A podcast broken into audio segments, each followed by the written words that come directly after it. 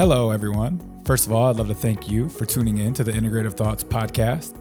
I am your host, Matt Coffman, and through this platform, I plan on seeking out guests that interest me, that I am curious about, and overall just living a more meaningful, purposeful life in hopes that you, as listeners, and I myself can grasp onto a little bit of their knowledge and integrate that into our daily lives.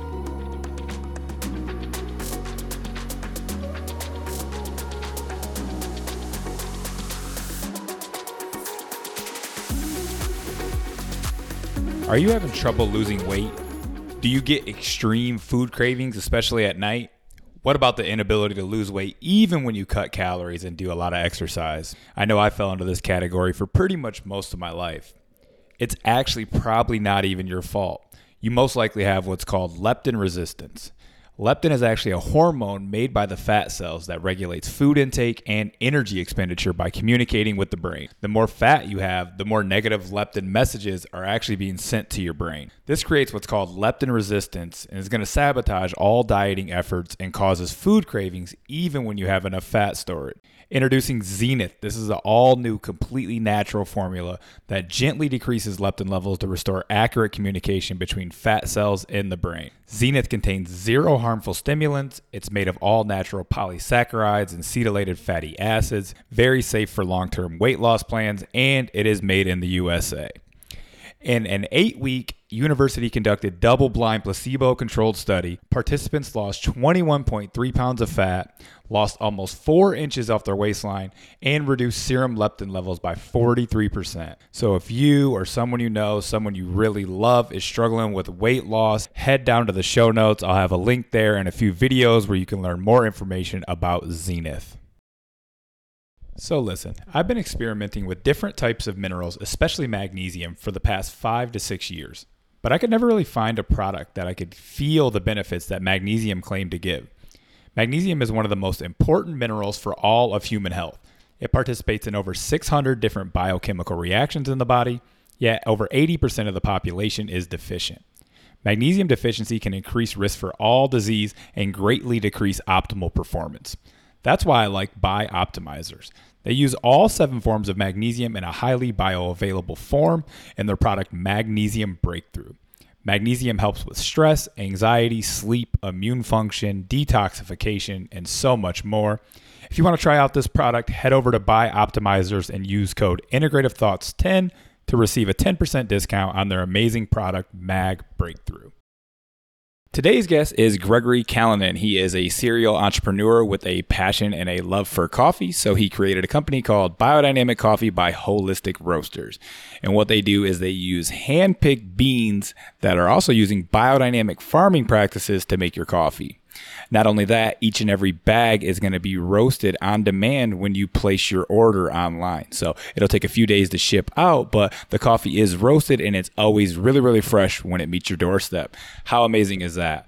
Not only that, they use the biodynamic practices and regenerative practices that I preach and try to educate people online all the time. I always call that my monthly charitable donation. I don't like to give to these companies like Red Cross or whatever it may be where I don't know where the money's getting funneled to, someone's putting it in their pocket.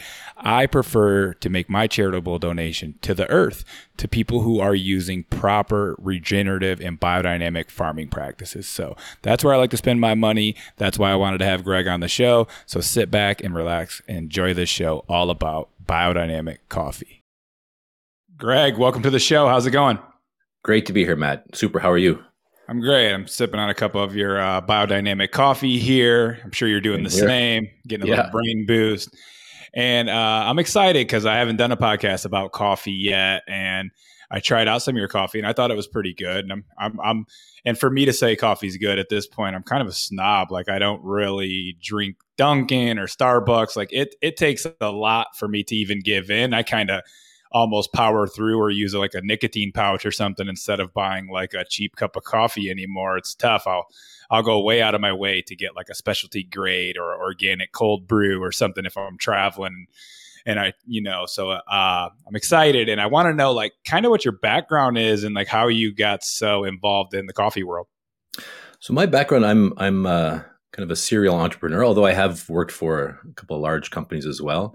Uh, and I'm just a really curious guy. Uh, so I like to try new things as well. I like to always be learning. And, you know, like with that personality type, I think, you know, you, you tend to go deep, d- dive deep into things. And some things really stick and other things are more fleeting. You kind of learn what you want to learn and then you kind of move on. But coffee was always one of those things that stuck with me uh, I think it was it was uh, in I was working in Japan when I had my first really good cup of coffee. It was a it was a siphon coffee. I don't know if you've ever seen the people when they do a siphon brew. It's uh, so the first time I saw it, I think it was in like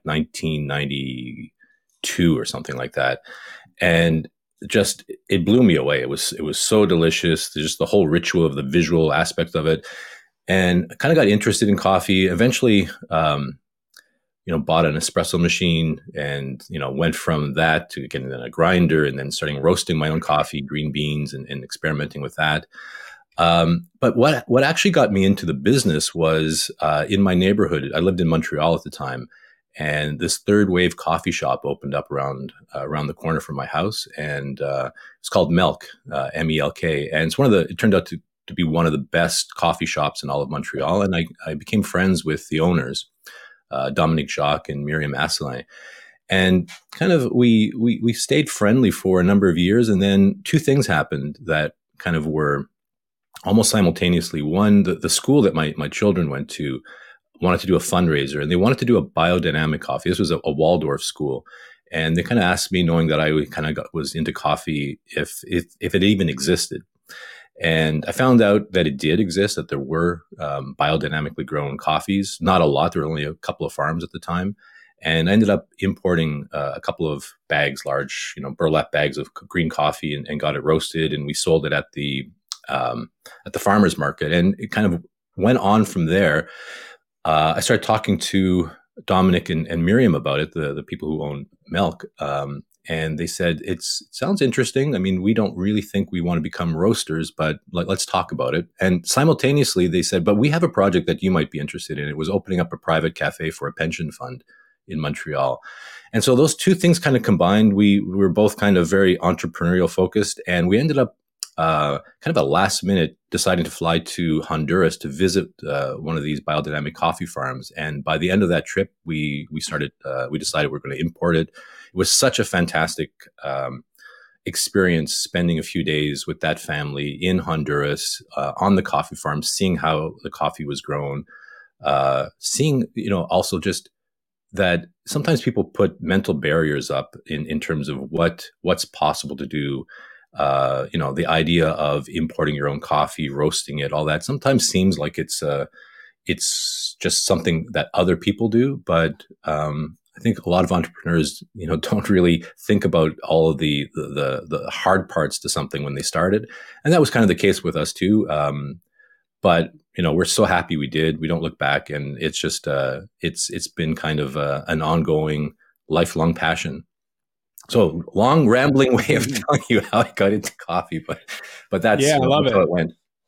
It's cool, man. I think coffee's a, a great business. Honestly, it's like if it's already something that we're doing, and it's you know it's it's almost foolproof if you can market it right and make sure it's a good cup of Joe. I mean, everyone's going to have a couple cups a day for the most part, and I want to get into like you know a lot of the health benefits and how it's grown because for me, it's like one of those things we were kind of talking about before. Line, it's just a simple swap, right? You know, we talked about me buying my meat. Okay, I can go get it at Sprouts or Whole Foods, or I can just order it from White Oaks Pastures, and I know that the you know it's going to have better mineral mineral content. It's going to be cleaner. The soils are better, so it's just all around better quality meat.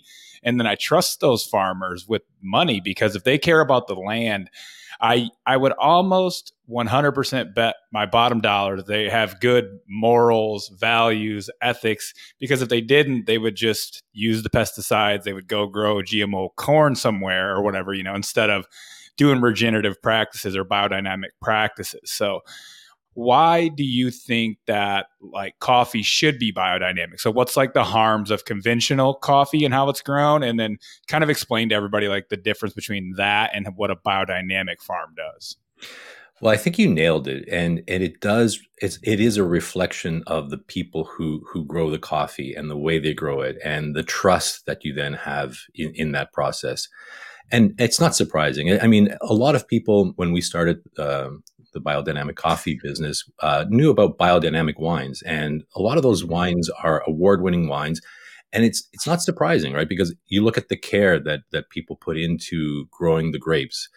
Um, you know, it's it's everything from the things, all the things you mentioned, but also things like you know, in terms of uh, the ecosystem and the care for the planet uh, and and the cost of not of farming in a way that is very destructive to the environment doesn't get um, accounted for often. So you look at uh, a regenerative or a biodynamic way of growing things. It's it's working with nature's natural kind of um, uh, I don't like the, the way that an ecosystem works, the patterns, the system of an ecosystem, um, and that is starts in the soil. So you look at what what allows for a plant to be healthy, to be uh, full of nutrition. It, it really depends on that interaction between the plant and the microbiology in the soil. And it doesn't, as soon as you put on a chemical fertilizer or a pesticide, it really destroys the, the soil's microbiome. And then you become kind of addicted to uh, those fertilizers. And in the end, it's it's it's uh, it's not only more expensive for the farmer to to require those inputs, uh, it ends up destroying the soil, putting those inputs because you kill the natural fertility of the soil, and then the plants don't have this this symbiosis with the that that those natural um, that, that natural microbiology that works to kind of feed the plant. So the plant ends up feeding those those uh, the microbes in the soil through the sugars that that come out through the roots, and in turn, what happens is those the, the microbes break down minerals and other nutrients for the plants and feed it to the plants. So it's a it's a self-sustaining natural way of, of growing things that gets destroyed as soon as you start to use chemical fertilizers. Um, and so that also kind of surprisingly, not surprisingly, I think that makes a lot of sense because when when a lot of studies were done to say, oh, you know, con- conventional um, farming, meaning you know, uh, where you see monocropping and um, uh, where you see all this kind of very highly productive, quote unquote, highly productive ways of farming. It's actually uh, there's a study by Rodale Institute. I don't know if you're familiar with it, but it showed that it's actually not more productive. And a lot of regenerative farmers say it's cost them less to grow food this way than it does the conventional way. Um, and so you look at all the benefits. You go from it's it actually costs less because you're you've created a self-sustaining ecosystem that doesn't require external inputs.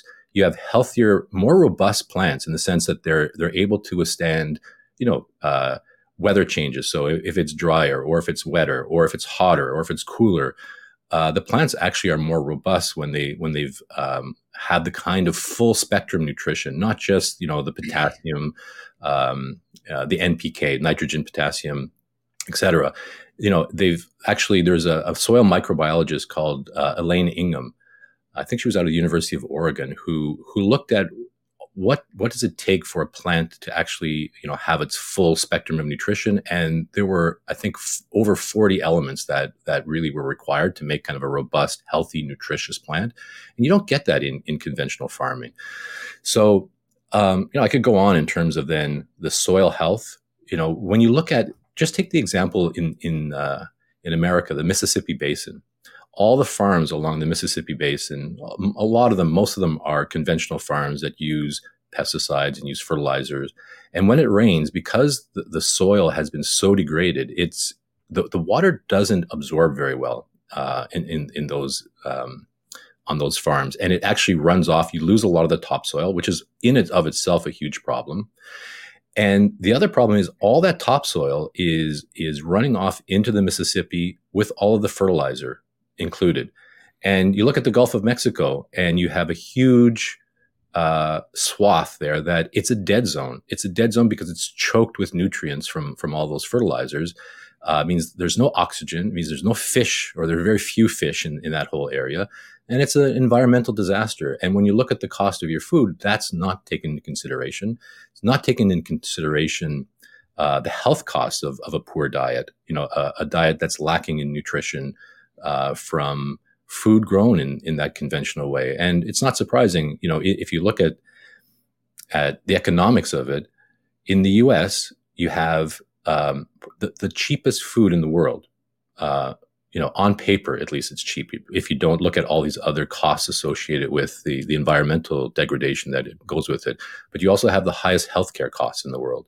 And I don't think it's a coincidence. I know that that's a correlation. There's no necessarily a causality there, but but I think you know we will we will in time be able to make that that link between poor diet, you know, uh, consuming food that is industrially grown, uh, and and the health impacts of that. Uh, I think it's just a matter of time. And so, like to your point, again, kind of a long rambling answer, but to your point, why would you, knowing all of that, knowing the cost of it, knowing that you know you can get higher quality, more nutritious food grown in a way that actually helps to uh, regenerate the environment. You mentioned um, white oak pastures. There's also primal pastures.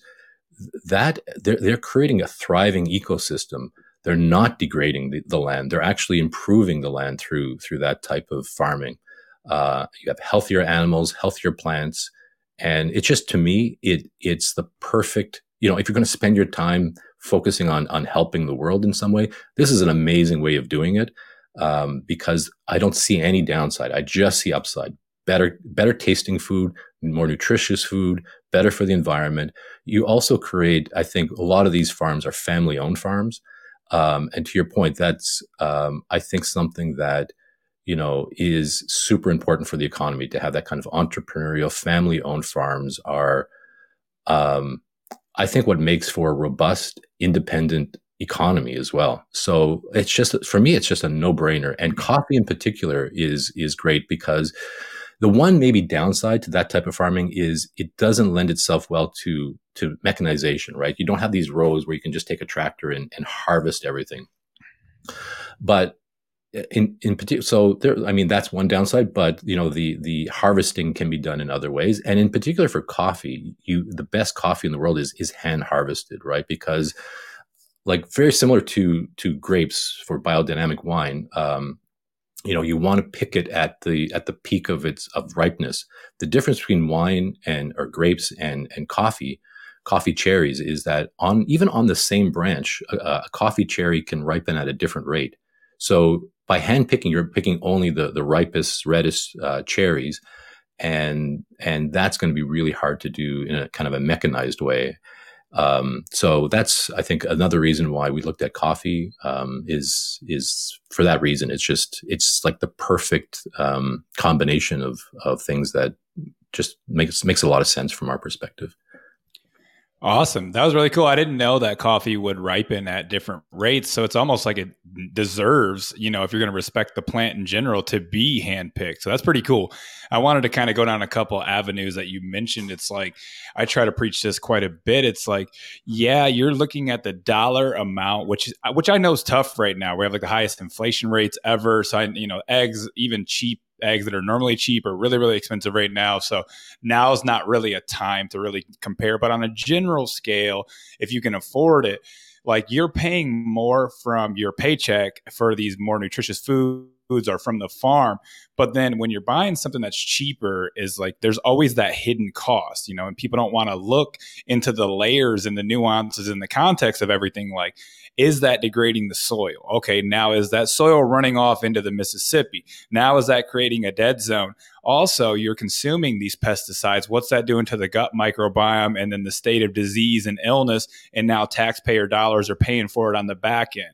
There's also things that we don't get to vote on that we subsidize, like GMOs and things like that, that we are actually paying for, but we just don't realize it because it, it just comes out in taxes. So we don't really pay attention to that, but we don't really get to vote on that. So there's like all these little ways where we pay for these crops. And I'm with you. I think the only way to get out of it is to kind of decentralize it. That's why I buy from the farm up the street. I buy from White Oaks. If I can find a product like yours that does good uh, farming practices, I'll buy that. I like to buy even like my chocolate bars can be regenerative. You can even find this stuff at like Sprouts now to where you can get regenerative chocolate, regenerative eggs. You'll see you know, there's a new A2 like Alexandre's like regenerative farming, like milk and yogurt at Sprouts now. So like you can start to find these things.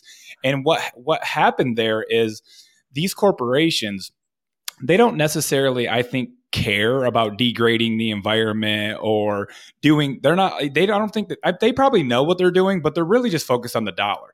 So when you shift as a consumer then they just buy that company out. They shift as well. Like you know what i mean? Like you seen i just seen a meme that like crisco has a coconut oil now out now right? They see the shift from the seed oils to the healthier fats they're now going to buy a coconut oil company. They're not going to just like let their um, stocks tank. They're going to invest in something else and they're going to go with the next wave and the next wave.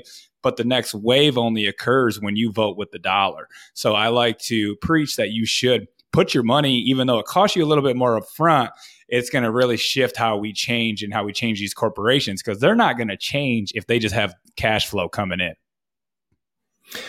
Yeah, so I think that's the secret to to changing things. It's consumers. I, I, mean, corporations just respond to consumers. It's not that they have like some kind of evil plan. They're just trying to to make money, and they look at what's the best way for them to to to make money. And if consumers are saying this is what we care about, this is what we want, and I think it's important to look at it from a from a holistic or a broad perspective, like you are in terms of you know what's what's best for the long term for our children for the you know ecosystems for you know making sure we're not polluting the planet.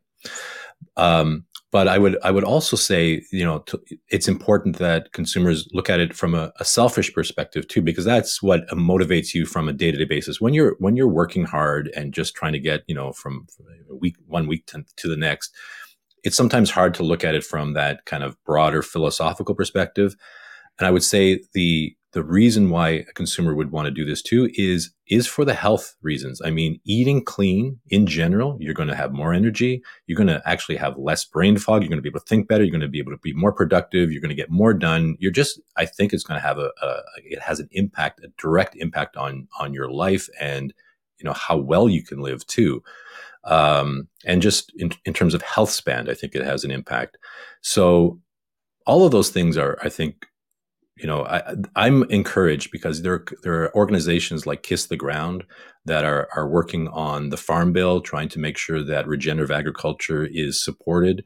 Um, so I don't know if if uh, if you've seen um, the documentary Kiss the Ground narrated mm-hmm. by Woody Harrelson, but you know that's a, a, great great way to start. And and I and I think that organization Kiss the Ground is is doing a lot of really good work. Has a lot of you know uh, influencers or celebrities that are that are supporting them as well. So I'm I'm really optimistic and encouraged from that perspective that things are moving in the right direction.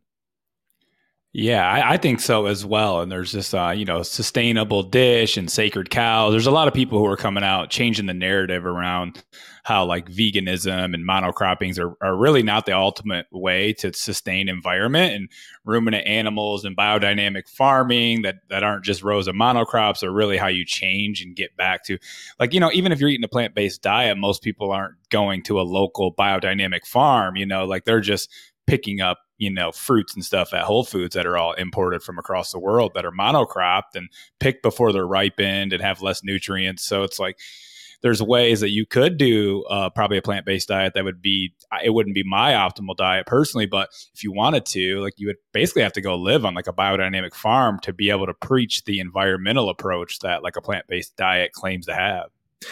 Yeah, I, I, think it's a spurious argument uh, often, and and I think it was actually we, we were talking earlier before we we started the podcast about uh, Dave Asprey, and he has there's a clip that that he um, that I've seen I think on Instagram or somewhere where you know saying if you are you know looking to be vegetarian or vegan, and it's because you you want to preserve animal life, we said there's nothing that destroys life more than a farm, a conventional you know, industrialized monocrop farm that is devoid of life, not only life in the soil, but like insect life, diversity of plant life. You kill so much by farming in that way that there's no way you're making up for, you know, uh, you know the the the idea that I want to have a, a, a lower impact from that perspective. You actually have end up having a higher impact on on on killing living things, on decreasing biodiversity by doing that. So yeah, I mean, you just look at that compared to you mentioned Alexandre's, um, the owner uh, of. I, I was at a conference where he spoke, and what was interesting was how much he loves his farm and his family came through. I mean, he he became very emotional on stage talking about the transformation he saw in the land and on his farm when he he went to this type of farming you know how can you not want to support somebody like that is like yes mm-hmm. and and the fact that over time you know the the idea that this can be a, a, a cheaper way to produce food i think is important i think right now there's there's there's reasons why it's more expensive um, some of it has to do with quality. Some of it has to do with also making sure you're paying the farmers a living wage. I mean, that's one of the things you, you mentioned too. Is is does it does it make like how do you feel about um, you know if people are living in poverty so that you can have a cheap cup of coffee uh, that's not that's not something that i want to do. I want to make sure that the farmers are are living a, a, good life too. They deserve to live a good life. And you know i would never begrudge them for for being able to make a, a decent healthy living where they can live well and travel and you know not just be slaves to you know like a subsistence level existence yeah, I agree. And there's also like the um, idea that with more competition will drive price down as well, right? Not saying they shouldn't be paid, but when there's only a few regenerative farms, they can kind of charge what they want. But if there's 2,000 of them and someone's just sitting on a bunch of meat, the next thing you know, their meat's going to go down and it'll start to drive the price down. And you can get it a little bit cheaper. And there's ways to like go in with people on like a quarter cow, or and I've done, I've bought a quarter cow and half cow before and stuff like that, to where you get everything for like seven bucks a pound instead of buying a ribeye for $22 a pound or whatever. So there's like ways to do it and, you know, pitch in with somebody. But I had a question since we were kind of on like the Alexandres, which by the way, that's good to know that they actually do do things right and they care because I buy their yogurt and stuff every once in a while. Um, because I'm wondering if there's like a lot of greenwashing going on. Like, what is there like?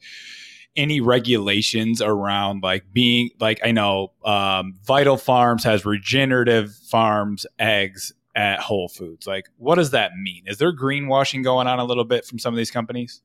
There probably is. I, I can't give you any specific examples, but um, for example, well, the, the, the, term re- regenerative, anybody could really use it. It's not, um, you know, it, it's not a, a, term that is um, trademarked or anything where you would, you know, have to have a, a standard associated with it. But there are organizations that do then provide kind of similar to like USDA organic or others um, when it when something is regenerative, and it includes all the things in, you know that say biodynamic farming would in many ways. So it's a very similar philosophy, uh, but it also goes one step further in that it it looks at how the farmers are treated and are they treated ethically and, and things like that. And then the the one that is probably the most popular is is ROC, so um, regenerative uh, organic certified ROC. It's it's relatively new.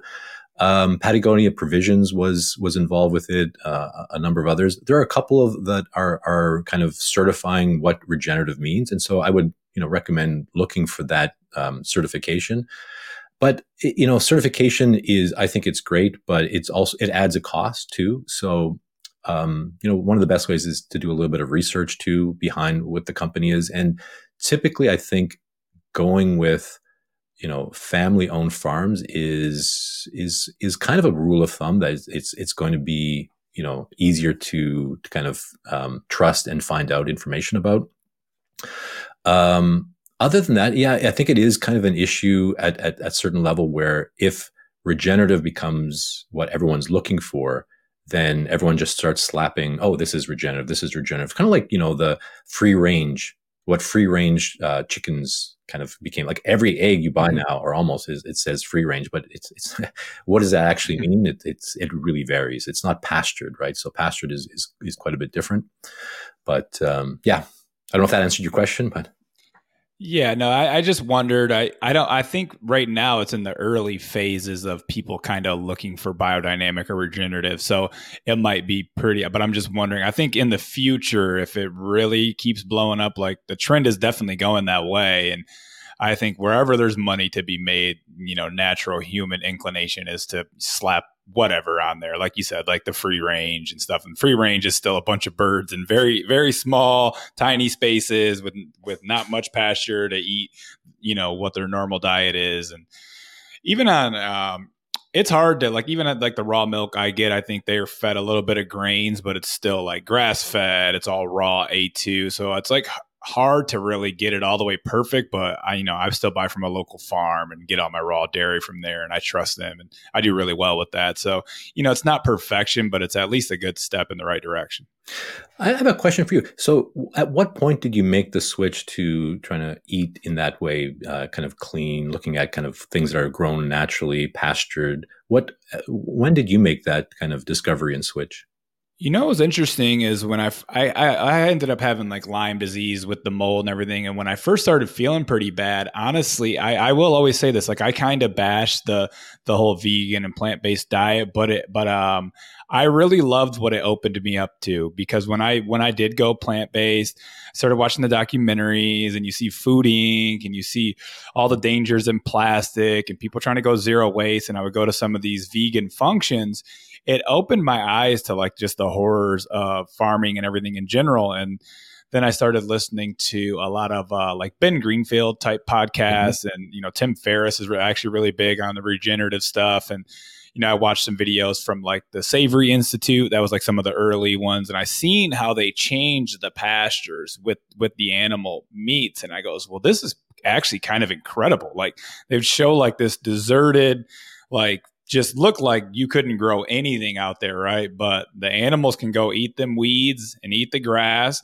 and then you know they they they uh, you know they uh, eliminate. They go to the bathroom and they kind of fertilize the land and they rotate them like they would in nature, as if prey were following them. That's kind of like the idea, right? They they move them to a new pasture almost every day so they don't overgraze and that would be more normal if if animals weren't contained they would just kind of move and graze move and graze and the way that regenerated the the land um, from that that Savory Institute, and then I just started getting into white oaks and everything. And then once I tried the meat, once I went back to eating meat, I first just was like getting um, like grass fed stuff from Sprouts or whatever. Like when I first did it, because I was like, okay, if I'm gonna do it, I'm gonna get like pasture raised and grass fed because I'm kind of into this whole environment from the from the plant based world. And then uh, actually, the Publix by me was carrying White Oak Pastures because I'm down here in Florida, and it's you know it's only right there in Georgia, so they have a deal with Publix. And so I tried some of that, and I thought it was I thought it was like a night and day difference on just the taste. So then I just started ordering. They'll deliver it right to my house, and I haven't really looked back. And then now I have uh, a couple different farms that one delivers. One's like a couple hours away, but they deliver every week and then the other one um, is like maybe like 30 minutes outside of Tampa, and they have a bunch of stuff from a bunch of farms, and they deliver weekly right to my house, so I don't have to meet them in a parking lot. And I think if once if anyone just starts eating it it's like you almost just have like better energy. Like the, I don't know if it's the energy of how the animals were treated on like a woo woo kind of level, or if it's literally just the minerals and like the vitamins are just like better because the animals like eating off a better soil. But you just feel better, in my opinion. Yeah. So that, uh, so uh, did that, how do you, how did it impact your health? Was it more just the energy and the mental clarity or what was your experience in terms of, and sometimes I, th- I know it kind of happens gradually. So sometimes you don't really notice it, but it, like, I think for me, uh, my, my experience of, of, of kind of switching my diet to this is I don't get sick. I have so much energy. I, you know, it's, it's mental clarity. I just found so many things that it made an improvement on that, you know, I, it's it, it, surprised me just how what what kind of impact it could have on on all of those things. So, yeah, yeah, I agree.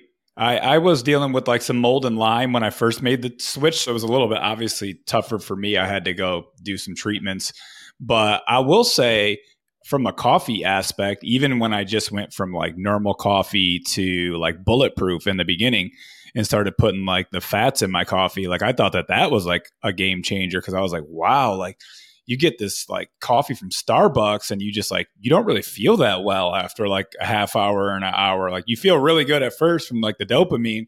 and then you just start to feel almost like oh i got this like weird anxiety or something going on and then you go to a better coffee and then i went to purity and then now i'm like trying out some biodynamic stuff and whether it's purity or the biodynamic stuff as long as it's really clean and really like roasted in the right way i feel like even like a simple swap like a lot of people think that they can't handle coffee and mm-hmm. then i tell them to get a better coffee and then they really are like oh i guess it was just like the the pesticides or the mold or something that's in like the dunkin coffees you know what i noticed switching to to this kind of coffee too is I can go off coffee and not um, have like a withdrawal like I do on conventional coffee. I don't know if other if you've experienced that if you kind of go on and off coffee, but for me that's one of the things I noticed right away is that if I skip a couple days, don't have coffee, I'm fine. Uh, whereas you know previously if I would stop drinking, you know the uh, coffee, I would I would get, have get the headaches, get the withdrawal symptoms. So um, there's that, and then I think the other thing that people overlook when you look at the like the health aspects is when you're consuming foods that are pesticide laden and coffee is actually conventional coffee is one of the most heavily sprayed crops out there. So it's it's re, you know so some people say oh that gets burned off in in the roaster when you're through the roasting process. I don't mm-hmm. think it does. Um, i think these these chemicals are pretty resilient. And the impact and, and this is i think goes with gmo as well is it's not necessarily the fact that something is genetically modified. It's the reason it's genetically modified. It's mo- genetically modified so that it can withstand even more chemical pesticides right? So you think what does that do then if you're if you're ingesting that to your own microbiome? And you know there's been a lot of work done over the last 10 years on understanding the human microbiome. And when we talk about um, biodiversity, it's across the board, right? It's not just the biodiversity of the soil microbiology and of the plants and the animals and like a, a, a well functioning ecosystem. It's also the human side of that too, where if you look at, you know, comparing the microbiome of people who live traditionally in you know where they're eating foods that are not that are grown in a kind of more traditional hunter gatherer type societies and you look at their microbiome it's so much more diverse than the average North American microbiome. And when you understand how important all that microbiology is to everything from, you know, where your nutrition comes from, you can be eating food and not be getting a certain type of vitamin or mineral. And I don't know about mineral, but vitamins anyway. And your microbiome will actually synthesize it for you. It's a symbiotic relationship that you have with that microbiome. It produces neurotransmitters. It's like, it is a huge, huge impact on on health. And by ingesting pesticide laden foods you i think are killing off that microbiome. And i think that's a big part of why you know health has has de- ends up deteriorating over time. Yeah and fr- from my research too i think it's even scarier to um, to to ingest coffee that has the pesticides in the mold because coffee's ability to quickly pass the blood brain barrier. Mm-hmm. So now you're transporting sp- these specific pesticides and molecules directly to the brain because it has uh, you know your blood brain barrier is there to kind of protect from a lot of these toxins, but the coffee can kind of shuttle it right in, and that's why you can get these adverse effects like relatively quickly, at least from what I gathered. And I think if you were to eat maybe beef or something that was sprayed sprayed with pesticides or you know some corn that your liver or your gut or something would maybe process that. And it's that i mean i'm not recommending that but i think that your body might escort some of that out through like mm-hmm. natural detoxification practices. And maybe it does from the coffee as well but i think that you get that anxiety and the kind of jitters and the shakes because how quickly it goes right into the brain. So i would actually be more cautious with coffee than i would even some of my foods that's interesting. I didn't I didn't realize uh, that that coffee was able to uh, more easily um, pass the blood brain barrier, but that makes a lot of sense. That's something I'm, I'm going to look into, and uh, you know, it's it's interesting the kinds of things that do that. You know, um, so that's and another one of the reasons why you know we when we do testing on our coffee, so we test every crop um, that we that we receive, and we test it for for mold and mycotoxins, but we also test for like uh, salmonella and coliform and we test for cadmium and mercury and lead too. Oh, um, oh wow! Yeah, and and interesting. Like mercury is something that is I think a thousand times more toxic than lead, um, mm-hmm. and you know, there's different forms of mercury. Some some um, will stay in your blood for a long time, like the kind of mercury you get from like a, a fish, like a tuna that's that's um, laden with mercury. You know, you'll see that in in your blood tests. Um, you know, many months afterwards.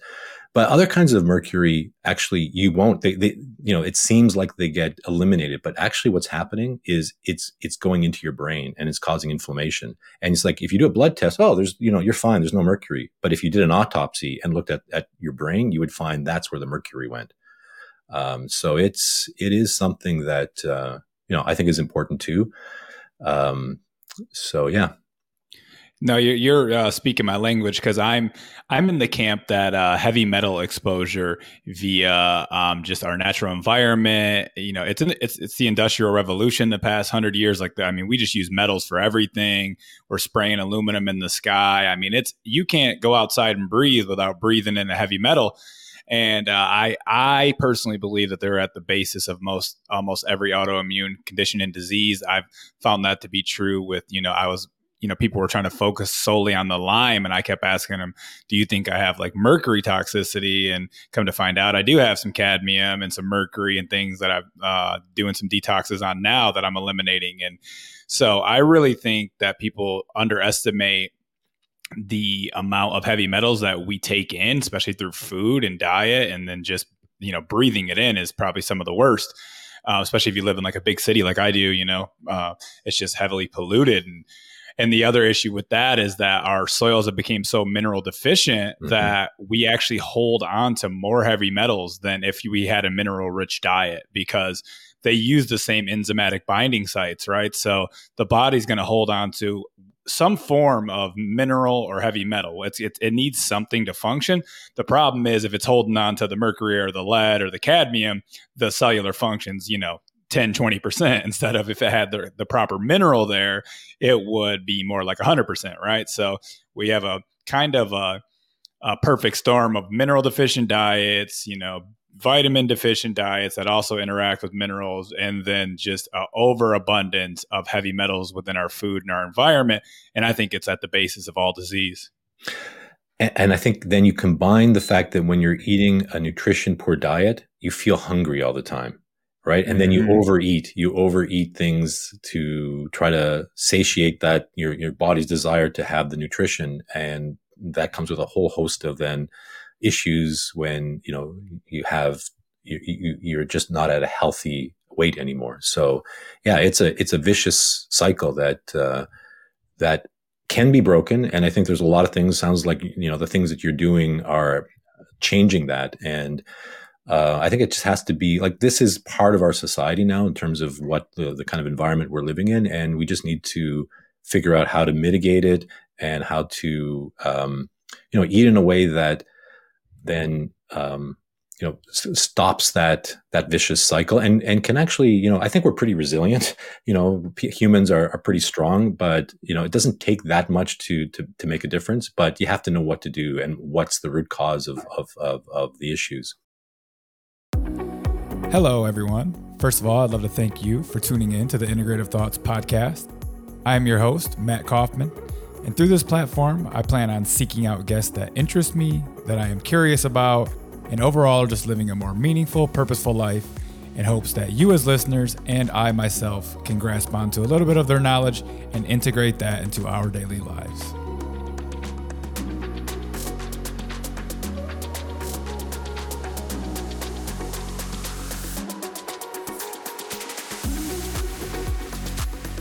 Yeah, no, 100%. So is I know that things like hemp and different plants are like kind of uh, good detoxifiers. Like they say, you know, greens are good for detoxifying the body, but also they'll detoxify the environment that they're grown in as well, right? Mm-hmm. And we'll get you'll basically have like a heavy metal salad. Like you'll have a you'll have this amazing what you think is a healthy salad, and it'll have all these toxins from the environment in there.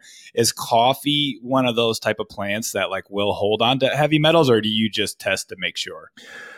Uh, we just test to make sure. I, I, don't know specifically if it's if it's the kind of plant that then absorbs you know everything from from the mm-hmm. soil. Uh, that's a, that's actually something worth looking into. I, will I'll do some research on that, but um, yeah, we we just test because we know it, it can be an issue, and we want to make sure that that it's not for whatever reason. I mean, the, the you know having visited the that biodynamic farm in in Honduras, you know it's interesting because it, it's like walking through a forest, right? It's like a natural forest that just happens to have you know an abundance of of coffee trees kind of uh, integrated into it. Um, if if you if you went walk through that that forest when either it's not um, in bloom or kind of in harvest season, you wouldn't even know it's a farm. It's it just seems like a a regular forest. So that's um, you know that also I think in for me kind of gives me a lot of of of faith in the coffee in the sense that it it's not in an area it's in a very natural area far away from kind of uh, cities and the kind of source of pollution that that from a proximity standpoint. But you know you don't know. And uh, you know you can look at the arctic you say that's really far away from from all kind of civil but it's full of you know mercury and lead and things. So th- that's one of the reasons why we test. And it's just uh you know so far we found that there you know it, it's it's not an issue but you know we want to we want to be sure so it's just uh, it's just part of what we try to do our, our kind of philosophy is you know, we call the coffee no compromise coffee. And so we look at it from all the things that when we make a decision, what's the right decision? What's the best decision we can make? And that goes from, you know, not only the testing, but the, the farms we work with, the, the, the, the amount that we pay the farmers for their coffee, the kind of relationship we have with the coffee, the way we, we work with them or we, uh, the, the, relationships we have with the consumers, uh, of the coffee.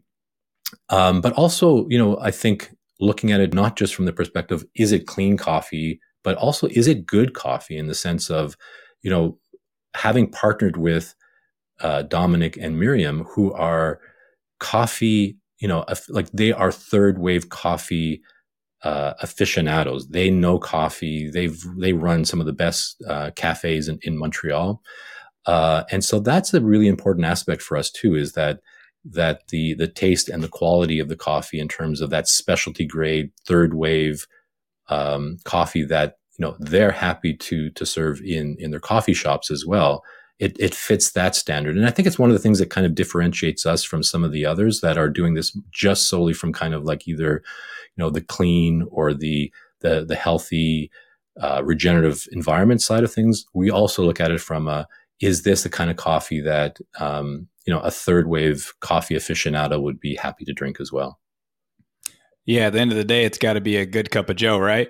Exactly yeah, yeah um, also i guess i wanted to know can you define what like specialty grade means? Like there's organic and then that specialty grade is supposed to be like the top tier. Does that automatically mean that it's a clean coffee or like what is what's the like regulation around being called a specialty coffee? So specialty coffee simply goes with the, the score it gets from a Q grader. So a Q grader, and the nice thing about Q graders is you could you could ask ten Q graders to score a coffee, and they'll they'll come up with basically the same score, uh, and it's on a scale of uh, up to hundred. So uh, they look for things like defects, just visually looking at the coffee. Um, mm. Are the beans, you know, are they chipped? Are are they fragmented? So like just looking at coffee, you can tell a lot. Um, you know, just by the size of the bean, how you know how many defects there are in that. Are there there's some that are look a little bit like uh, that they've they've been damaged or like there's like a maybe a fungus that attacked them. So that's the first step that they do. Then they they grind and, and cup the coffee and they taste it and they were tasting for i think there is something like 800 different um, flavors that you can taste in coffee which is is actually higher than it is for wine mm-hmm. um, and so they'll score the coffee based on all of those criteria and specialty grade ends up being uh, i believe it's a score of 80 or above and to mm-hmm. score that high if there's mold or if there are other defects it's unlikely that the, the coffee will will score uh, a specialty grade uh, level score. It can happen though. Like I mean, there can be enough other you know things that are good about the coffee that if there is mold in it, it might not you know mean that it doesn't get a specialty grade, but it's less likely. So, you know, if you're if you're buying coffee, I think rule of thumb is organic specialty grade. You're pretty safe. Um, but if you have sensitivity or you you want to go that that next level and really be sure, look for things that are tested, tested for, you know, and I would say tested not just for the mold and the mycotoxins, but but all other things too, like, you know, even something as simple as the way the coffee when it's roasted is handled. Is it handled in a way that it's not getting contaminated at the roastery, right? With um, you know, it could be salmonella or other things. You know, not every place is is is you know really clean, and so you want to make sure from that perspective too that the coffee is not being contaminated somewhere in the supply chain either, whether it's you know in the transportation or in the roasting or in the packaging. And so, yeah, we we test for, as I mentioned, um, microbiological contaminants like coliform and, and salmonella, um, things like that, as well as the heavy metals. So. Um, yeah. Yeah, I was actually just about to ask you, kind of read my mind there on how hard it is to have mold free coffee because I was just in Costa Rica for a couple weeks on my honeymoon and we did a little like, I, I, believe it was a biodynamic farm. It didn't look like a forest like yours, but it was cool. They had cacao there, coffee, but then like all these other plants he was explaining to us too, and fruits. And so they had a little bit of everything there. And I think that was for like the ecosystem and mm-hmm. um, everything. But um, he showed us like a little spot where they were like had picked some coffee beans and then there was like mold on. I mean, he was like kind of explaining how hard like it seemed like it's kind of difficult to like you have to really pay attention to like every step of the process to kind of have mold free coffee. So it's like what how hard is it to have a mold free coffee? Yeah, it really depends on the process. So anytime you have organic material and moisture, there's a potential for mold. And so some coffees are actually fermented or the, the way they're dried um, can can actually be conducive to um, mold happening. Typically, the the coffees that are going to be the least contaminated are are wash coffees, so coffees that are processed in a way that that uses water to kind of take away a lot of the um, the pulp. So you're, you're you're more likely to have mold in, I, I think, kind of um, natural coffees that are are kind of dried with some of the cherry uh, on them or honey sometimes referred to as, as honey coffees.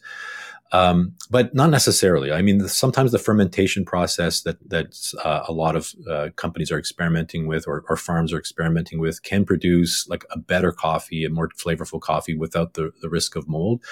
But it is it. There are all sorts of steps, and, and including the, the drying process. One of the best ways to dry coffee to make sure that it, it stays mold free is through nets, rather than like um, on on the, the, stone patios or the cement patios. Uh, things that are elevated that have uh, airflow is, is going to be helpful. Um, so it is something that it does happen. Uh, and it, as I mentioned, anytime you have moisture and, and, organic material, it's just there's there's going to be a potential for mold. Um, so always important to check and to have those processes that are are are you know carefully looked at. And then in the end, though, as I mentioned, if it's if it's deemed specialty grade, that's the first kind of good indication that you're you're pretty safe. And then I would just look for for things that are tested, and that you know if if you ask for can you share the lab test with me? That's uh, companies willing to then share that lab test is uh, i think an important part. If they say it's we lab test but then they're not willing to share the results of it then it's a little bit suspicious. Yeah i agree. Mo- i mean any company that won't um, that claims that they do testing but won't give it to you if you ask is a little suspect in my book and, and that's for supplement companies or anything you know? I just i'll, I'll uh, shy away from them real quick. Cool. So it's like i know it just seems like you know i live in florida and i know how yeah, i have to run dehumidifiers and you know i have air doctors and it's like every building you walk into has mold and i know where this coffee's grown. They like them humid climates so it's got to be very you know uh, peculiar and meticulous, I would imagine, to make sure every step of the way that they don't have mold. But I wanted to get into um, like kind of the roasting process. I know like everyone has like medium roast, and I've heard that's like best for health benefits. And there's dark roast and breakfast blend. So what does the roasting process look like and does that have like differential outcomes on health benefits at all yeah actually one of the things that uh, i mean one of the the compounds i think that has the most uh, research around it that uh, you're seeing a lot of health benefits and, and coffee is one of the best sources for it is chlorogenic acid and it's actually the lighter roasts that have more chlorogenic acid mm-hmm. um, so there are other. So it's interesting because I think darker roasts have certain other um, compounds more prevalent that, have, have health benefits. But I think the one that I've seen, at least the research that I've done, that has like a broad spectrum of of of associated health benefits benefits is chlorogenic acid, and it happens to be the lighter roasts uh, t- tend to have more of it. Um, and so coffee, I think clean coffee actually, I mean, it might depend a little bit on your genetics too, how, how well you tolerate coffee from other perspectives. But I think it's one of the, um, one of the healthiest things you can drink from a cardiovascular perspective. Um, you know, there's a lot of, um, we have an article actually on, on our website about the benefits of chlorogenic acid. Um, and when people are looking for that, then we, we typically recommend a lighter roast for that. It, it tends to have, you know, up to, I think it's like two or three times more chlorogenic acid uh, than, than darker roasts. The other thing yeah. I can say about darker roasts in general, I mean, mm-hmm. I like a, a, darker roast sometimes, like the flavor profile. When when I was first got into coffee, that kind of was more like I was into Italian espresso. Uh, now I just I just do pour over every morning, but so I do kind of have uh, you know, I, I, like that that kind of roasty flavor. I know it's not very third wave of me to say that because you know third wave coffee aficionados tend to like the lighter roast because you can taste more of the the actual coffee. And it's also typically when I said you know visually you look at a coffee and you kind of want to know what to expect. Darker roasts tend to be lower quality coffee because the roast um, masks a lot of the um, the defects of the coffee. So you taste less the coffee and more the roast. So if you really want to know if you're ta- if you have a high quality coffee, you have to go with a light or medium roast so that you can actually taste the coffee and not just the roast. When you get to a dark roast, you're mostly just tasting the roast at a certain point. And so often what companies do is they they take their lower quality coffee and they roast it darker so that it's masking kind of the defects in the coffee. Mm. So are they technically kind of just like burning, burning it off there, and it's like whatever They're, they do not want to lose the money, so it's like, oh, here's a dark roast for you. Yeah, here's a dark roast. It's it's it's typical. I'm not saying all dark roasts are like that, but generally that's what people will do. If it's like, yeah, this coffee is not great, we'll just roast it darker, and you know, you won't tell. You could take two coffees, one, you know, let's say it scores an 85, and another that scores a 75. But if you roast them to the same level, like that really dark dark roast where you know you often see the the beans get oily. You see they're kind of shiny and oily then it, will be almost hard to tell the difference like what is the higher quality coffee at that point because you can't you can no longer taste. It's like when you take a piece of bread and you you toast it to the point where it's kind of like a little bit black it's like all you taste is that that burnt right? You don't taste the the bread anymore yeah, that's good to know. I mean, I've always liked like medium to light roast, anyways. Maybe it's just because I like the flavor of coffee and I just naturally gravitate towards that. You know, one thing that the um, the farmers down there in Costa Rica told us is that basically, I wouldn't say like a company like yours or Purity, like people who really care about coffee would do this, but he said that ground coffee, a lot of times, like they'll have like tobacco and all kinds of like weird other additives in there to like boost up like you know because they're getting paid per pound or kilo or whatever. And he said there's all kinds of other like not just coffee and ground coffee especially from some of like the cheaper brands mm-hmm. that i was like i mean i've been buying whole beans for years and years and using quality companies so didn't wouldn't but i was like wow. I think about like my mom just buys like cheap ground coffee. I'm like she doesn't even know exactly what she's drinking you know? And have you ever heard anything like that I haven't heard that, but I do know that. Um, I mean, ground coffee, if it's been sitting around for any length of time, it's just it's going to be stale, right? So you're you're mm. uh, you know if you don't mind stale coffee, then that's that's fine. But what we what we do, so we we will we typically um, sell whole bean, but often, you know, um, customers may not have a good grinder, and if if you're looking at what's what's the if you want a high quality cup of coffee ground coffee is fine for a couple of weeks. After that, you know, you, it's it's not the best. So what we what we do is we have very very high quality grinders um, where we roast the coffee, and so we roast to order. So anybody who is looking to get you know fresh coffee, typically it's at its peak, not right after it's roasted. It takes a couple of days, two three days, sometimes a week, even up to two weeks for it to really hit its peak, depending on the coffee and everything. So that's a little bit of a, a, shift in in people's understanding. Some some want think that if I get it and it was roasted yesterday, then or the day before, then it's going to be at its peak where it's like still off gassing a lot. And you know, when you do a pour over, you can see all the bubbles coming up. It's actually not at its peak un- until about a week to two weeks after. And it's kind of the hmm. same thing with grinding. It's you'll get a much better uh, cup of coffee if your grind size is uniform.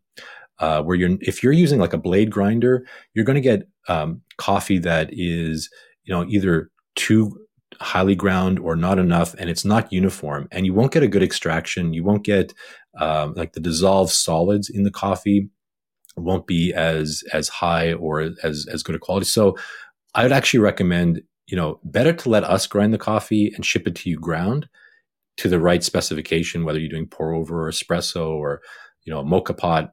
Uh, as long as you're going to consume that coffee within a couple of weeks, like say maybe maximum three weeks, that's probably you'll get a better cup of coffee from from that than if you if you use something like a blade grinder. Um, but but coffee that's been ground and and sitting around for like weeks and weeks or months even ground, it's you know I I I'm not a coffee snob so much, but I don't think hmm. I would I would want to drink that really. Interesting. So are there like uh, grinders available on the market that do a better job than like the electric kind of blade grinders that people can seek out? Yeah, my I, I, would recommend if you're looking for the best bang for your buck, it is a hand grinder. So you're you're getting um, you know a burr a burr grinder by hand. It's just for me that's what I use every morning. I use a, a hand burr grinder and I do a pour over and it takes like a good quality um, hand burr grinder you know, it might take 20 seconds to grind your coffee that way, but to me, it's a nice ritual. I like to kind of feel like I'm earning my coffee. It, it doesn't take that long. And it's, I think, the best bang for your buck. Uh, if you, if you're, you know, want, if you're a little bit more in, in a rush and you want to do things quickly, then an electric burr grinder is, is great too. And, uh, they're just a little bit more expensive. And I like, I like the idea too that I'm a little bit of like, I want to be self sufficient where I can be. And I like the idea that I could take that grinder and my pour over coffee kit and go anywhere as long as I can have access to hot water.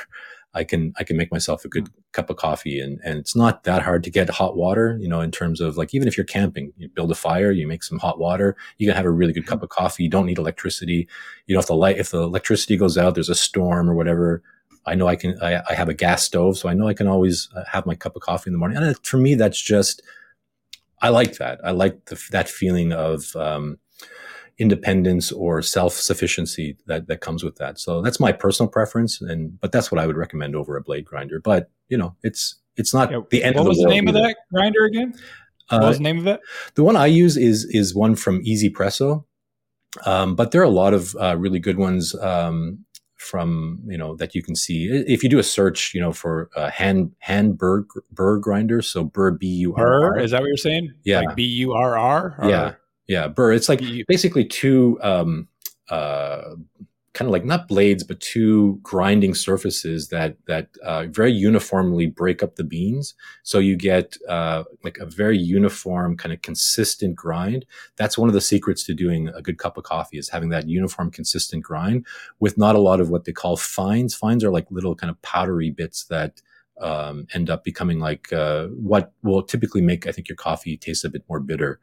Uh, rather than the sweet. So if you want like a sweet, smooth, you know, uh, full body cup of coffee, that, that uniform grind is actually pretty important.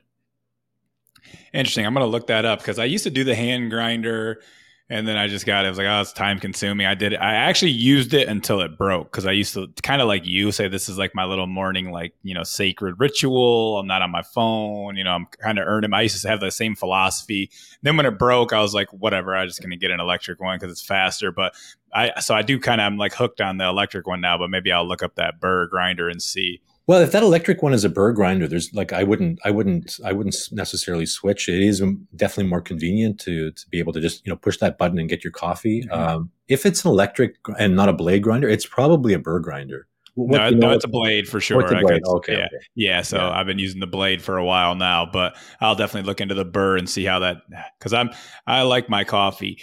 Also, I wanted to ask about like I know your bag's compostable, which is dope. But um, is it like I went like listening to a lot of coffee podcasts and researching? I know they they want to keep the freshness of it. They want to do like a nitrogen seal. Do you guys do that at all? No, in fact, you know the, the nitrogen seal I, I think is I think is a bit of a, a gimmick. I don't think it actually mm. helps. Uh, uh, it, this is this would be a really good topic for Dominic, my uh, my business partner. Um, mm. He was at one of the uh, the, the, coffee uh, conferences and uh, was speaking to some some some companies who actually you know offer that as an option on their their coffee equipment. And they said you know honestly it's it's it's more of a marketing thing than anything. It doesn't actually help with uh, preserving the freshness. Because coffee is off gassing what makes it go stale is that it's off gassing and the, the, the nitrogen doesn't stop that process. So you know even even the valve on a coffee bag it's so that the the bag doesn't blow up. You know if you're if you're putting um, freshly roasted coffee into uh, a bag that that that valve is really just to allow the coffee to off gas. So for the for those gases to have somewhere to escape to. Um, the the best thing to to slow down that process is is just to keep the coffee in in an airtight uh, and cool environment. So you know if you put your coffee in the freezer it will stop that that uh, off gassing process or slow it down considerably uh, so you, some people will like. There's a bit, maybe a bit of a debate, you know, to keep your coffee in the freezer or not. You can. It will. It will. If you need to slow down the that that process, you want to like keep it for let's say a month or two months.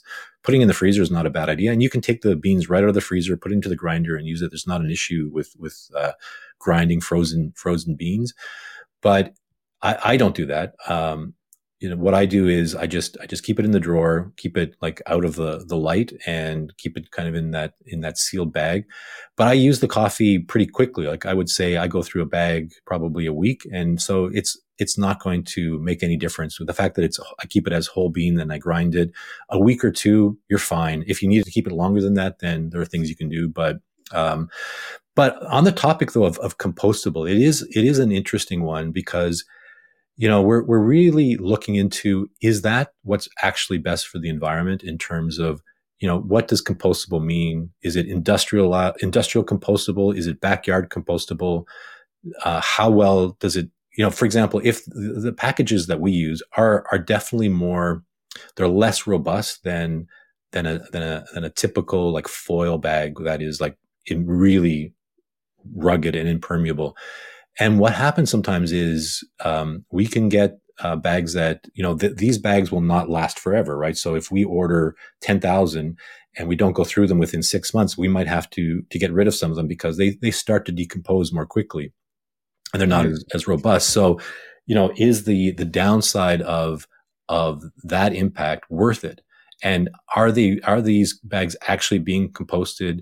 You know, do do the cities where they're going to have industrial compostable um, facilities? Is it actually um, the best choice? It's something we're looking into and we think it is in in some ways but you know we're as things evolve you know we we may we may have a different uh, perspective at some point on it. But for now we think it's it's the best choice but we're always open to hearing you know the latest research and you know looking at it as holistically and as thoroughly as we can so i don't if you have any any thoughts on it I, am interested in hearing um, your feedback I, I, well. I, honestly used to be like try to not use as much plastic as possible and you know do, limit my waste and you know try to do some composting even though i live in a city and i've i, I think the composting is still very it you know makes a lot of sense to throw banana peels and whatever into a compost if you can but the, I feel like as humans, we're going to have to do what we do best and engineer ourselves the hell out of the plastic catastrophe because everything is just preserved. Like, what's the, you know, okay, yeah, we have to use plastic to preserve meat, but now meat can be preserved for years. So it's like, right. okay, the, the upsides outweigh the downsides of what just killing and killing more animals, right? And having to have more farmland for these animals. We can now preserve meat or preserve coffee for longer. So I don't know, like, are we wasting more water and more resources by growing these things or could we have stored them in plastic and then somehow some way some guy much smarter than me is going to figure out how we can burn this plastic or somehow turn it into energy or i think we're going to have to you know we don't really we're kind of getting into that space right? Now we're seeing all the plastic build up. Now there's a lot of people trying to figure out how we can get the microplastics out of the out of the water or burn it off or how, what can we do? How can we reuse it? So that's going to be i think what we, what we shift into instead of using less plastic because it's cheap and at this point in time, I don't see anything that can really replace plastic as far as preserving things. So yeah. I, I, don't know. I used to be really big on like limiting it, and now I think that we're just going to have to find solutions in the modern world because it's just the best way to preserve stuff. Yeah, I, I, I tend to agree that it's it's figuring out how to, um, I mean, in the end, keep it out of uh, the oceans is I think one of the big the big pieces because it, it, causes a lot of damage and the and the microplastics I think is is a is a huge issue. Uh, maybe not the worst issue in in the oceans. Um, one of my son's friends' parents um, does a lot of work in that area, and and she says you know the the, the, the, you know, the, when they do the trolling or trawling on the bottom of the ocean where they're just scraping the bottom and pulling up all that, she said that's a much bigger issue than microplastics. It's like microplastics are important, but this is something that that's even worse. Um, but I agree that, that it is, it, I think there's ways of, of reusing, uh, recycling. Maybe that makes sense. It's just, um, putting in the processes and the systems. Um, so I'm, I'm, we're open to like learning in that area right now we, we're going with 100% compostable packaging but it's industrial compostable so you couldn't just take it and, and put it in your in your backyard compost uh, bin which you know ideally that would be something that would be amazing if we could do. Um, but yeah it's something we're still working on yeah, I think I think it's really really hard, and it's like this thing that a lot of environmentalists are trying to push, but it's like same thing with like electric cars, right? Well, now we're learning that the batteries don't degrade, and we're we're super mining. It's all like slave labor mining for these Cobalt, batteries yeah. for electric cars and everything. So it's like there is a give and take with everything, and we're just going to have to engineer ourselves out of out of the mess. I think that you know the modern world's already here. We're stuck in it, like how else are we going to get coffee across the world? I mean most of it's going to be in plastic. I just i don't see a way out of it. I just think that we're going to have to find solutions. You know it's interesting because it kind of touches on also i mean this is way off the topic maybe of of um, you know biodiversity and and and the environment but just kind of the way everything is evolving with AI and automation, you look at well, like what are some of the things that are going to be important for where where humans can actually contribute to to the economy? And I look at at regenerative farming as one of those areas where it's if if you're going to if you have time and you want to do something um, meaningful in in the world, that kind of farming, you know, is you know there actually there's what I find interesting is there's um, in Montreal, where I used to live, uh, outside of Montreal, in a, in a, place called Cazaville, there was this um, McGill professor who bought uh, an organic apple orchard and turned it into a permaculture orchard that had you know different kinds of of uh, fruit trees integrated with like nitrogen fixing trees with like fruits or with vegetables growing underneath the, the tree canopy. And i think he started integrating animals into it as well. So creating like kind of a, a food forest ecosystem but what he he set it up as a, a u-pick and it's actually really interesting because you think of like what do if we have a lot of time on our hands in the future because you know there's there's just less work for us to be done like the economy only requires let's say 50% of people to participate in it what are people going to do? And creating that kind of environment where people can go and enjoy harvesting you know their their own fruits and vegetables it becomes like a pastime that is is kind of a worthwhile thing to participate in. It helps with community. It helps with all sorts of things that I think are really great for, um, you know, human society is like our culture has to change. If, if we're going to have a lot more free time and we're not all going to end up, you know, doing things that are kind of destructive to society, I think our culture has to change. And I think this type of farming really is a part of that that cultural shift that has to happen of like what do we what do we admire in people? What do we reward in people in terms of what they accomplish and what they should strive for? If they don't have to at some point um, work to survive then why why what motivates people? So yeah that's i mean long term kind of you know philosophical thinking but it it is kind of in the back of my mind um, you know what are the jobs of the future it's uh, wishful thinking. I think that the, uh, the, the powers that be want us eating cricket burgers instead. Yeah, exactly. exactly. It's like it's, it's the opposite of, of trying to control. It's like giving everybody kind of uh, that more of a decentralized autonomy that I think is is what's worth fighting for. I, and I think that you know buying into these farmers is like one of the main way. The biggest reason that we have the the corporate control over us is is it's like two two main industries in my opinion. It's food and pharma, and they play into each other. They give you the crappy food and then you need more of the pharma and it's like eh, how can you like break down that structure little by little and, and for me it's from supporting good farmers because then you're going to have better health you won't need pharma and then you're also giving your money not to pharma because a lot of these same people that are in bed with pharma they own tyson chicken and they own whatever these corporate like whatever you're getting your chicken nuggets from and whoever supplies the beef to mcdonald's and whatever they're all in bed with each other so it's like you have to quit giving money to them yeah, they've they've created their own symbiotic relationship that you know is kind of we're the host for that, right? There. so I agree, hundred percent. Is is you know let's let's focus on how we can be more self sufficient, independent, and uh, you know community based. Um, to me, that's that's a better way to live, and uh, and I agree wholeheartedly. And I think again, I'm optimistic because I, I see enough people doing things like what you're doing to kind of share that way of thinking. And uh, I, I really think in the end it will prevail because it is just you know a superior, um, healthier kind of um, what's the word I'm looking for? Just a nobler way of of living.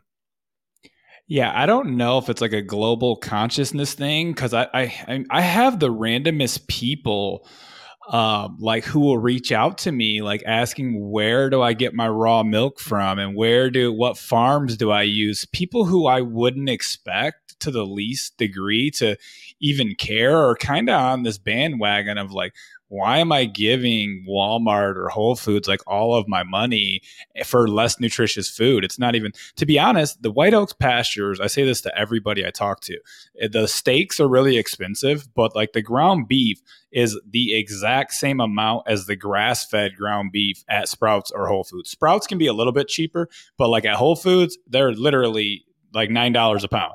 So it's like, why wouldn't I just give it to White Oak Pastures instead of I don't know this farm at Whole Foods. It's just someone who's in bed with Amazon or whatever, you know. So I'm like, and I just I see it more and more of people like, oh, I'll, I'll try organic coffee or I'll uh, what farm do you use? So there's definitely some shift, and I and I I like to be optimistic because I don't want to be a uh, Debbie Downer about the bugs and the lab grown meat. I think all that stuff, stuff's going to fall on his face, just like a lot of the um, if you look at the stocks and everything of like Beyond Meat and then you know what's the other one Impossible Burger, it's like you can tell no one's eating it. Like there, there'll be a all the meat cleared out in the entire section for like a hurricane or whatever, and all of the vegan meats are just still sitting there. So like it's I don't think that it's gonna win. I think that regenerative practices and people like to eat meat. They want it to be better. They they realize that they can't digest you know, just pasteurized milk from the store. So they go to a place that sells it as pet food and they pick up their gallon of raw milk. And,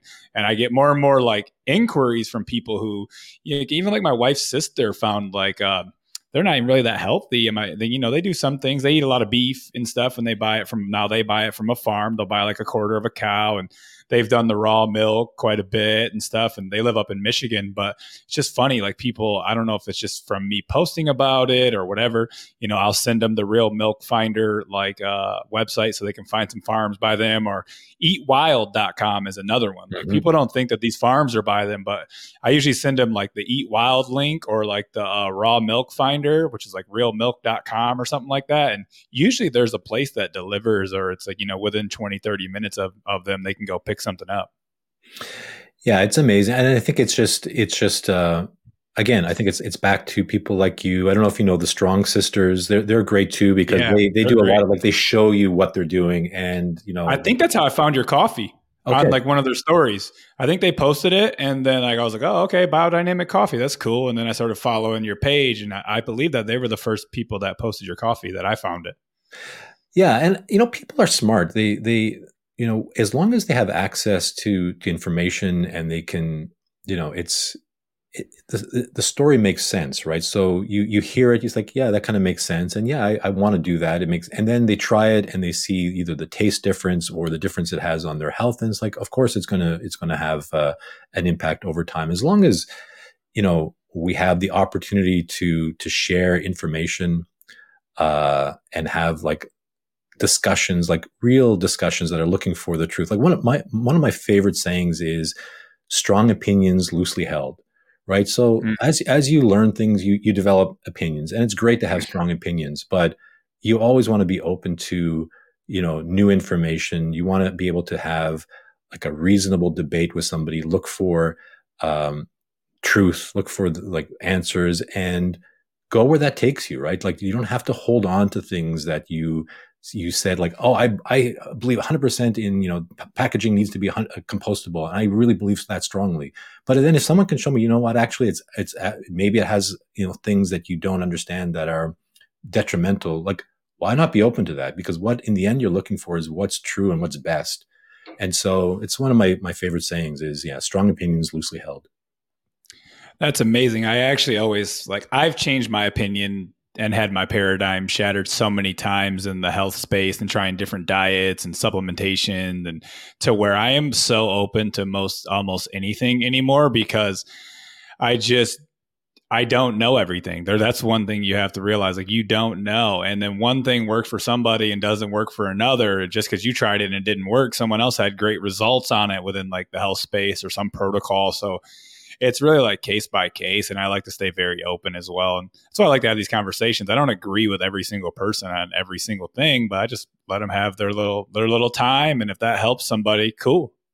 Yeah, I think that's amazing because, you know, it's people talk about the scientific principle, you know, go with the science, which science is all about questioning, right? It's like the, science is never static and like this is absolute truth it's like this is what we know so far and it's always evolving. And our understanding is getting more acute and better over time as long as we're open to you know to that process to that debate to like a diversity of opinions and and to like with an open spirit of like well we all want what's best. And so let's work towards that and find out what that is and and we don't have to be dogmatic about things. It's it's like that's actually the opposite of of science is to be dogmatic. That's so fun. I'm glad you touched on that. I always like the the trust the science thing is something that just got repeated so much that that people who have never read one scientific documentation or looked into science, they just started, you know, parroting it because they're brainwashed. Like science at its core foundation is questioning each other. There every scientist ever has made their discovery by questioning some other scientist, right? Like, oh, I don't really know if that's true or if it is true, let's test it out. Let's try it out. Let's see if it works in this context or that context. And then you it just evolved over time. Like all science is meant to be questioned. Yeah and like when when you say just trust it what are you afraid of if people are questioning things? What what is it that you think is going to happen when people say well what about this? And and let's have a discussion around this possibility. It's like no no no that's off the table. You're not allowed to talk about it. Why? What are you afraid of exactly that we're like that we'll we'll get a, a clear picture of what is you know actually happening what's the downside to that? And then you look at oh the downside is maybe you know it's it i think what it fundamentally rests on is a pessimistic view of of people and their intelligence. And so if you have a pessimistic view of people and their intelligence you'll say oh they'll come to the wrong conclusions that people are stupid people don't know how to think. And i don't think that's true. I think given enough time people will figure things out. You just have to you know um, set up a a system that allows them to get information and and make informed decisions. Yeah, man, that was beautiful. Well, I know we're running short on time, man. Thank you. This has been great. I really respect the biodynamic aspects of something that people are already drinking every single day. So for me, it's just a simple swap, right? You're already drinking coffee. You're if you're drinking good coffee, you're probably already ordering it online anyways. Some people probably go to a local roaster, but a lot of people just order it to the house, right? So they can just make it easy switch over to the biodynamic coffee that you sell. So why don't you tell everybody where they could go, try some of the coffee, where you're at on social media, anything like that? Yeah, the the easiest way is just to go to uh, biodynamic.coffee. So it's uh, B I O D Y N A M I C coffee.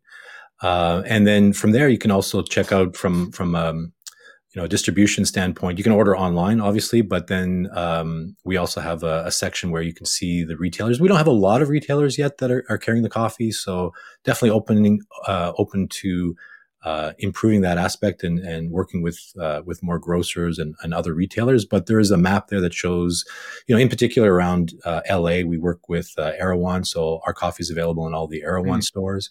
Um, but yeah, you can also if it's if it's not in your local area, ordering online. Um, we ship throughout North America, and it takes you know a few days uh, to, to ship it. We roast it and then ship it directly, um, so it's always fresh and uh, hopefully you'll try it and you'll love it and and you'll, you'll want to keep buying it so because I, I, think in the end what our mission is is to to help convert more it, very few coffee farms do this it's like a handful in, in the entire world maybe like you know uh, i think eight to ten farms and we just want to see that expand because of all the benefits that we talked about and so that's our major um, mission is to to promote it for that for that reason Awesome, man. I'm glad to see more people doing work like you and promoting good farming practices. So, uh, have a great day, and we'll maybe we'll jump back on over time as you come out with some new products or whatever. Maybe we'll just talk more coffee. Sounds great. Thanks so much, Matt. I really enjoyed it. Yeah, better. If you enjoy this show, would you please take a second to subscribe, rate, and review it for me? Also, if you'd like to know more information about Combo, personalized one on one coaching with me, or for upcoming retreat information, which I host with my wife, please visit my website in the show notes or DM me on Instagram. My handle over there is at Integrative Matt. Until next time, my friends.